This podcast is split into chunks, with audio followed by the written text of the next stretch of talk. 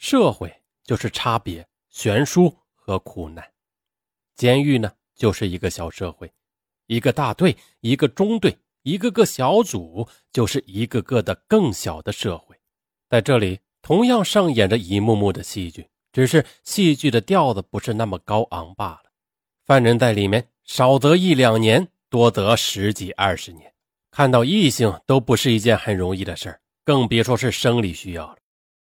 我待的监狱是绝对没有安排犯人家属来同居一晚这样的事情。不过呢，监狱有这样的政策：长刑期的犯人，如果刑期过半以后减过刑的，改造表现特别好的，那主管干警呢就会替其申报节日探家。这个政策呢也是近几年才有的。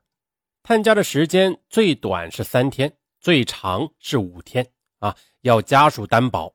并且亲自到监狱门口来接，回家以后呢，也必须每天打电话来报告去向。回监狱的时间是早晨八点以前啊，绝对不允许超过时间的。那除此之外啊，就再也不可能有和异性在一起的可能了。在这里呢，同性恋现象肯定是有的，不过没有那么过分。那监狱的服刑人员行为规范中有明文规定。服刑人员禁止同性恋，但是呀，零五年的新行为规范中这一条竟然没有了。在那样的环境里啊，人是需要关爱的，那需要爱也是很正常的。许多人根本就不是同性恋，只是因为寂寞、孤独，需要一份依靠才会这样去做的。当然呢，也有真正的同性恋，这类人呢，从他们的眼神里就能看出来，在监狱里搞同性恋。是要付出没有减刑代价的，可即使这样，依然有人不管不顾。如果有一方被调到别的大队，那他们会想尽一切办法传递情书。虽然被抓住的结果是上铐、关禁闭，但是依然阻止不了这种事情的发生。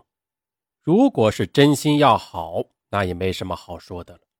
那最讨厌的就是那些人呐，把同性恋当成了艰苦生活中的消遣。比如，里面长得好看的人啊，在犯群中会是比较得宠的，也会受到很多的性骚扰，特别是长刑期的暴力犯大队。如果是一个漂亮女人到了这里，那就等于是羊入虎口了。干警呢，虽然是该罚的罚，该关的关，可事实上啊，他们也不是很在意，因为太多了。用干警的话说呀，反正也搞不出小孩。监狱对于自杀。自残的犯人惩罚是很重的，因为啊有规定不允许单独行动，所以呢自杀也很不容易的。有一个犯人在干活的时候把针拍进了胸口，那他立马就被送到监狱的医院开刀。还有把调羹吞进肚子里的，喝机油的，把牙刷柄磨尖了割腕的，大家睡着了以后上吊的，反正都死不了。还有就是那个练什么法、什么轮、什么功的，那是最喜欢绝食的。但是呢，照样没用。干警呢，让几个四犯抓住他的手，掰开嘴，把牛奶往里灌。实在不行，就拉出去灌肠。咦，监狱里对有病的犯人看病是不收钱的啊。监狱有医务室，一般的小毛病就在这里看。每个大队呀有一个医务犯，有病呢就先打报告给医务犯申请，然后交到干警办公室，干警批准了就行。每个星期呢，只有一个星期看病。像感冒这样可以拖的小毛病，即使是星期二就打了报告，那也要拖到下星期一才去。那只有发高烧或者肚子疼啊，这才能算是急诊。那要先报告值班的干警，由干警单独的带去医务室。病假期间呢是没有劳役指标的。呃，看病的申请呢过程也很不容易，不是你一申请，哎，就让你去看的。那涉毒犯规定不能给开止痛片，所以啊，有些涉毒犯就让其他人装病啊去医务室。因为这个原因呢，凡是申请这里痛那里痛的犯人呐，总是得不到批准。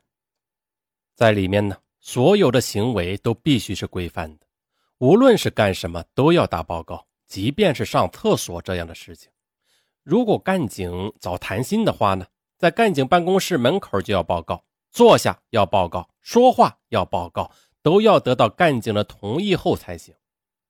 在任何的地方走廊或是去工厂间的路上，只要遇上干警，就必须停步，要等干警走过去以后才可以起步，因为有太多的规定了。而犯人常年在这样的规定中生活，那很多行为都养成了习惯。曾经呢，干警给我们讲过一个长刑犯的笑话，这是真事有个长刑犯呢，在监狱里十几年了，并且啊，达到探家的条件以后，干警给他报了材料，监狱批准他探家三天。回去后呢，他根本就不能适应，家里人给他开了宾馆。但是当他看到穿制服的保安时，竟然下意识地停在了原地。他让别人先过去。干警他在说这个事的时候，神情其实是很悲哀的。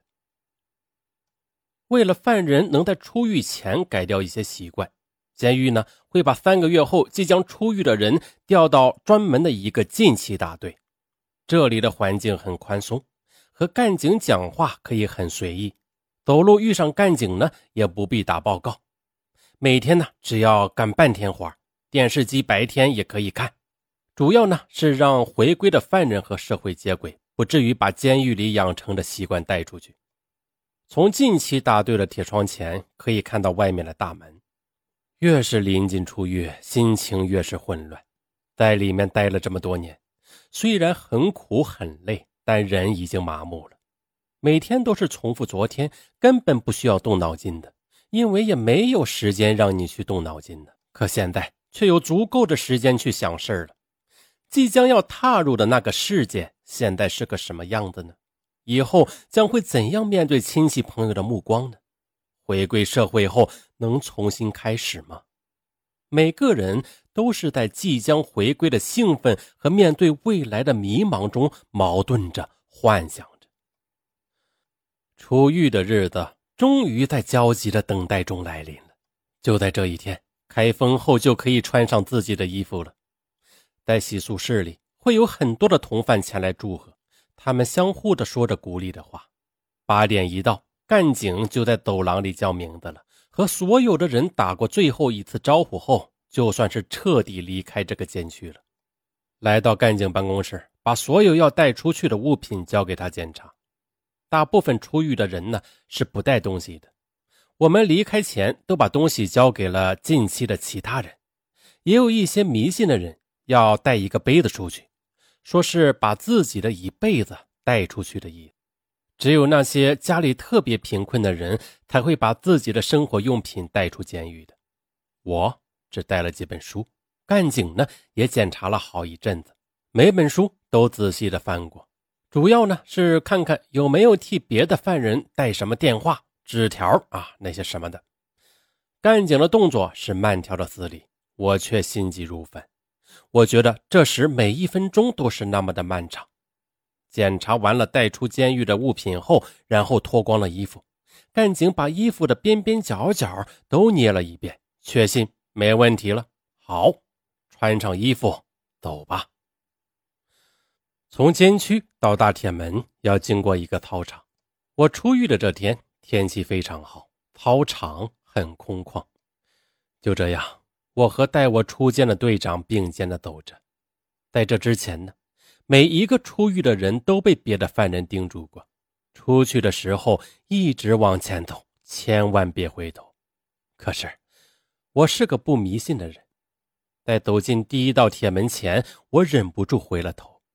这个消耗了我五年青春的地方啊，我洒下了无数汗水的地方，你带给我屈辱，也让我成长。